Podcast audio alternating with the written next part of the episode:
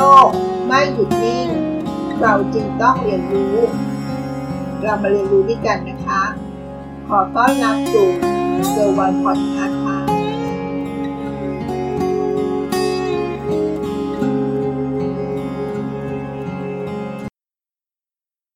บล็อกเชนนั้นเป็นเรื่องที่เกี่ยวข้องกับคริปโต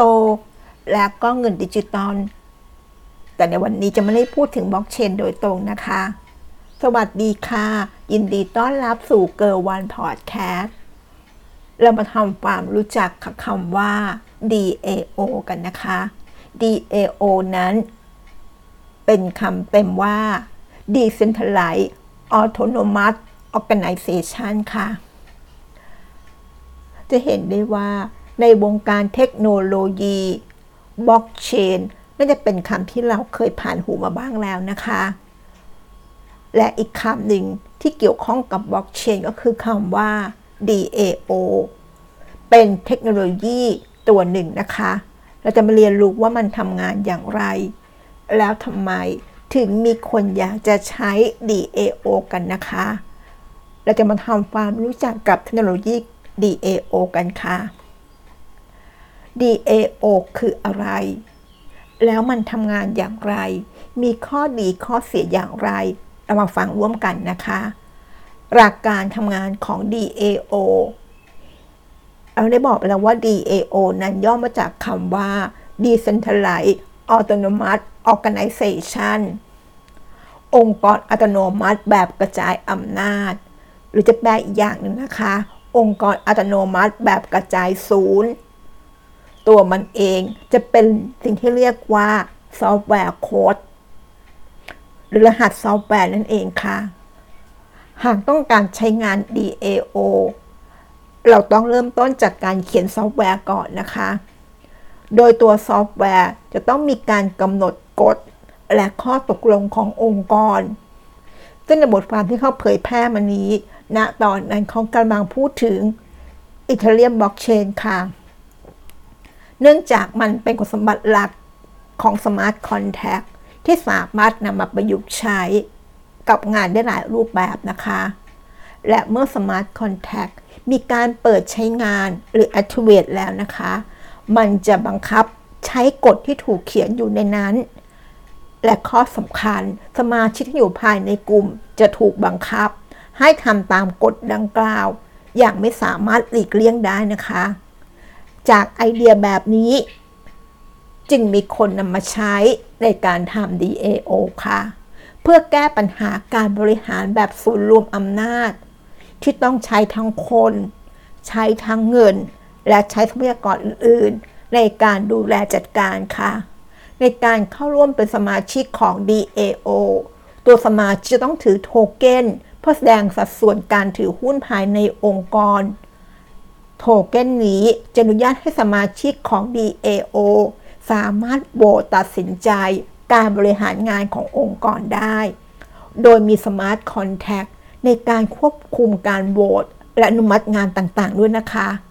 เช่น การจ่ายเงินเดือน รายจ่ายภายในองค์กร การลงทุน และเรื่องอื่นๆ ทั้งหมดก็ต้องเกี่ยวข้องกับการผ่านสมาร์ทคอนแท็กในการควบคุมการโหวตและอนุมัติงานต่างๆ ค่ะ นอกจากนี้แล้วนะคะ โทเก้นยังถูกใช้เป็นเงินทุนตั้งต้น ในการเริ่มต้น DAO อีกด้วยนะคะ โดยการลงทุนในช่วงแรก จะถูกเรียกว่า ICO Initial Coin Offering ซึ่งในขั้นตอนนี้จะเกิดขึ้นก่อนที่ DAO จะถูกเริ่มใช้งานนะคะ แต่ว่าหลังจากที่ Smart Contract ได้ร่างเสร็จเป็นที่เรียบร้อยแล้วนะคะ เรามาจินตนาการกันสักนิดนึงนะคะว่า มีองค์กรที่พนักงานทุกคน มีสิทธิ์ในการถือหุ้นอย่างเท่าเทียมกัน ไม่มี CEO ไม่มีผู้บริหาร แต่มีเพียงซอฟต์แวร์คอมพิวเตอร์ที่คอยประกาศว่าจะเกิดอะไรขึ้น และเปิดโอกาสให้ทุกคนร่วมกันโหวตตัดสินใจได้ ทั้งหมดที่เราพูดไปก็คือหลักการของ DAO ค่ะ มาดูส่วนประกอบของ DAO กันบ้างนะคะ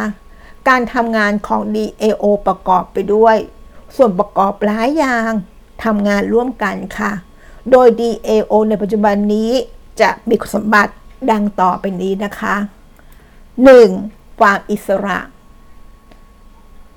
Autonomous ทุกส่วนประกอบจะถูกดำเนินการผ่าน Smart Contract บนบล็อกเชน มีความเป็น Open Source หมายความว่า ทุกอย่างเราสามารถตรวจสอบได้อย่างโปร่งใส ไม่มีใครที่มีอำนาจ สามารถควบคุมการทำงานของระบบได้นะคะ 2. โทเก้นในการกระทำกิจกรรมต่างๆ ย่อมต้องมีผลตอบแทน DAO เองก็ต้องมีทรัพย์สินภายในระบบเช่นกันค่ะ นั่นก็คือโทเก้นและตอนที่คุณเริ่มสร้าง DAO มันจะผ่านขั้นตอนของการดมทุน ซึ่งการลงทุนก็จะได้โทเก้นมาถือไว้ คล้ายกับการที่เราเข้าไปซื้อหุ้น เพื่อเป็นหุ้นส่วนในบริษัท ข้อ 3 พนักงาน หรือ employee ก่อนที่เราจะเริ่มสร้าง DAO ได้ไม่ว่าจะเป็นองค์กรในรูปแบบไหนก็ตามนะคะ ต่อให้มันจะดำเนินการด้วยซอฟต์แวร์เป็นหลัก มันก็ต้องมีงานต้องใช้พนักงานในการดำเนินงานอยู่บ้างนะคะ โดยเฉพาะงานด้านธุรการ 4. ข้อเสนอ proposal ในการพัฒนา DAO เราต้องกำหนดข้อเสนอในอนาคตที่ชัดเจน และมีความเป็นประชาธิปไตย เมื่อสมาชิกเกิน 51%โหวตข้อเสนอได้รับการยอมรับและดำเนินการไปข้างหน้าต่อได้นะคะ 5. การโหวตหรือโหวตติ้งเมื่อมีข้อเสนอย่อมต้องมีการโหวตลงคะแนนเสียงนะคะ หากมีการโหวตจากสมาชิกทั้งหมดสูงถึง 51%ก็จะถือว่าข้อเสนอนั้นได้รับโหวตว่าโหวตสำเร็จนะคะ และเนื่องจาก DO ทำงานอยู่บนบล็อกเชนเราจึงสามารถเชื่อถือผลโหวตนั้นได้ โดยไม่ต้องกังวลปัญหาการทุจริตเลยค่ะ 6. ความโปร่งใส transparency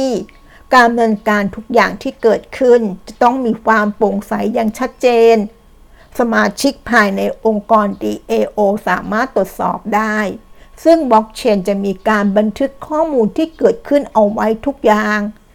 ดังนั้นจึงไม่มีสมาชิกที่สามารถทุจริตได้ โดยไม่ถูกตรวจสอบค่ะ 7. มัติคอนเซนแซส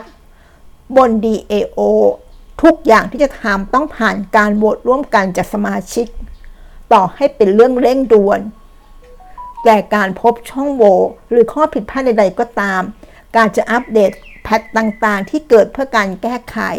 ก็จะเกิดขึ้นได้ต้องผ่านการโหวตเท่านั้นนะคะบล็อกเชนจะอัปเดตข้อมูลได้ ต่อเมื่อข้อเสนอผ่านการโหวตได้สำเร็จแล้วเท่านั้น นั่นคือ คุณสมบัติของ DAO มีทั้งหมด 7 ข้อด้วยกันนะคะ ต่อมาเรามาดูเรื่องของข้อดีของ DAO บ้างนะคะ ข้อดีของ DAO หากเรามองประโยชน์ของ DAO ในตอนนี้ อาจจะยังมีไม่มากนัก เพราะมันยังเป็นโมเดลรูปแบบใหม่ที่เพิ่งจะเริ่มต้นใช้งานเท่านั้นเองค่ะ เวลาเท่านั้นที่จะสามารถให้คำตอบได้ว่า DAO มันจะเกิดประโยชน์ได้จริง ตามหลักการที่มันนำเสนอหรือไม่ แต่อย่างไรก็ตามนะคะ ในตอนนี้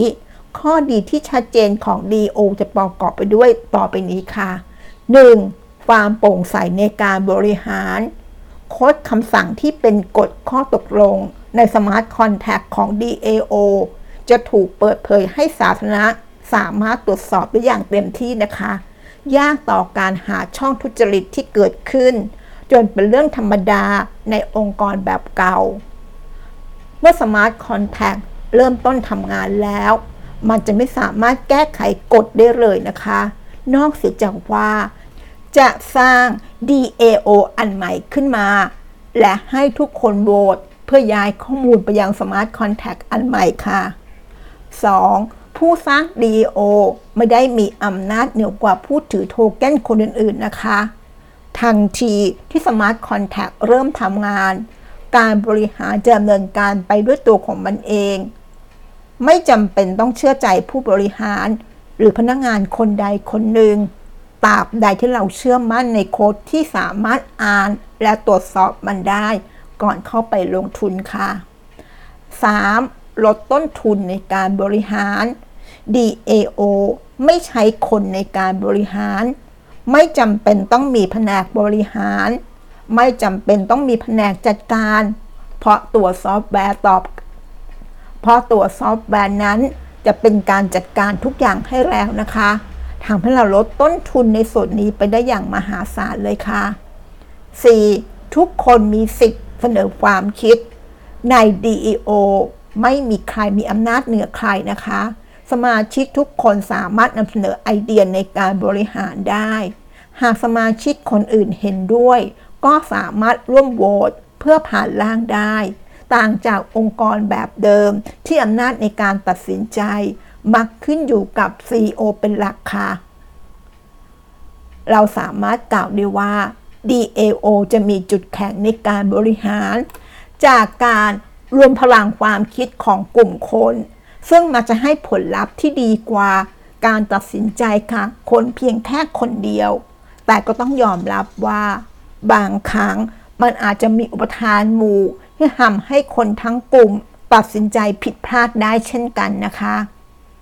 เรามาดูข้อเสียของ DAO กันบ้าง แม้ว่า DAO จะมีหลักการที่ฟังแล้วดูดีนะคะ แต่มันก็ยังมีปัญหาอีกหลายอย่าง ที่มีความท้าทายรออยู่นะคะ ก่อนที่มันจะมีความเป็นไปได้ ที่นำมาใช้ในวงกว้างได้จริงๆ หนึ่งในปัญหาหลักก็คือด้านความปลอดภัยค่ะ เนื่องจากโค้ดใน Smart Contact สามารถเปิดดูได้แบบสาธารณะ จึงเป็นเรื่องง่ายที่แฮกเกอร์จะเข้ามาศึกษา เพื่อหาช่องโหว่ในการโจมตีได้ แน่นอนนะคะว่า โอกาสที่จะพบข้อผิดพลาด หรือช่องโหว่ย่อมเกิดขึ้นได้ ซึ่งการแก้ไข Smart Contact เพื่อปิดช่องโหว่ก็เป็นเรื่องที่ต้องผ่านการโหวตจากสมาชิกทุกคนในกลุ่มก่อนด้วยเช่นกันค่ะ เป็นเรื่องที่เสียเวลามาก ซึ่งที่ผ่านมาก็เคยเกิดเหตุการณ์ที่แฮกเกอร์ประสบความสำเร็จในการโจมตีกอบโกยเงินไปได้หลายล้านดอลลาร์ทีเดียวค่ะ รูปแบบองค์กรแบบแบนราบ ที่เป็นธรรมชาติของ DAO ไม่เหมาะสมกับองค์กรทุกประเภทนะคะ อาจจะเหมาะสมกับกลุ่มคนที่เป็นฟรีแลนซ์กลุ่มนักลงทุน หรือองค์กรการกุศลหรือบริษัทเคียร์ทีฟอย่างสตูดิโอผลิตภาพยนตร์ แต่บริษัทที่ต้องการผู้นำที่มีวิสัยทัศน์ การตัดสินใจที่เฉียบขาดในการบริหาร เป็นเรื่องยากที่จะนำ DO ไปใช้งาน และข้อเสียข้อสุดท้ายที่ในบทความนี้เขาสรุปมานะคะ ก็คืออย่างไม่มีกฎหมายที่รองรับอย่างชัดเจน อาจจะมีบ้าง แต่ก็ยังไม่ครอบคลุม มีหลายประเทศที่ยังมองว่า DAO รวมไปถึงคริปโตด้วยนะคะ เป็นกิจกรรมที่หมิ่นเมต่อข้อกฎหมาย สามารถใช้ฟอกเงิน นองจากระบบที่อำนาจของรัฐ หรือสถาบันการเงิน ไม่สามารถเข้าไปควบคุมได้ค่ะ นั่นก็คือข้อเสียของ DAO นะคะ ในบทความเขายังมองถึงอนาคตของ DAO ด้วยนะคะ ว่าจะเป็นยังไง DAO ที่พัฒนาด้วยบล็อกเชนจะกลายเป็นแนวคิดขององค์กรในอนาคตได้หรือไม่ ยังเป็นคำถามที่ไม่มีคำตอบ แต่เราก็ต้องยอมรับว่าองค์กรที่ขับเคลื่อนการบริหารด้วยซอฟต์แวร์เป็นหลัก และสมาชิกทุกคนมีส่วนในการครอบครอง มีความน่าสนใจอยู่ไม่น้อยเลยทีเดียวใช่ไหมคะ นอกจากนี้แล้วก็ยังรวมไปถึงองค์กรจำลอง Virtual Organization ที่มีการเติบโตมากขึ้นเรื่อยๆ เขาเชื่อว่ามันยังมีช่องโหว่ให้องค์กรแบบ DAO ที่ไม่จำกัดอยู่แค่บนบล็อกเชนแต่เลือกการบริหารโดยใช้ซอฟต์แวร์ในการควบคุมเพียงอย่างเดียว น่าจะมีโอกาสเกิดขึ้นได้อยู่เหมือนกันหรือเปล่า อันนี้ก็คือคำถาม ที่ต้องรอคำตอบในอนาคตนะคะ ก็เชื่อว่าเวลา จะเป็นคำตอบสำหรับ DEO นะคะว่ามันจะเกิดขึ้นจริงๆ หรือจะเกิดขึ้นกับบางหน่วยงาน บางองค์กรเท่านั้น ไม่สามารถเกิดขึ้นในองค์กรกว้างทุกๆ องค์กรได้หรือเปล่า เราคงต้องรอคำตอบเพื่อเป็นตัวตัดสินใจต่อไปนะคะ ขอบคุณที่รับฟังเกิร์ลวันพอดแคสต์แล้วพบกันโสดทัดไป สวัสดีค่ะ ติดตามเกิร์ลวันพอดแคสต์ได้ที่เฟซบุ๊กยูทูบแองเกอร์บอดคสต์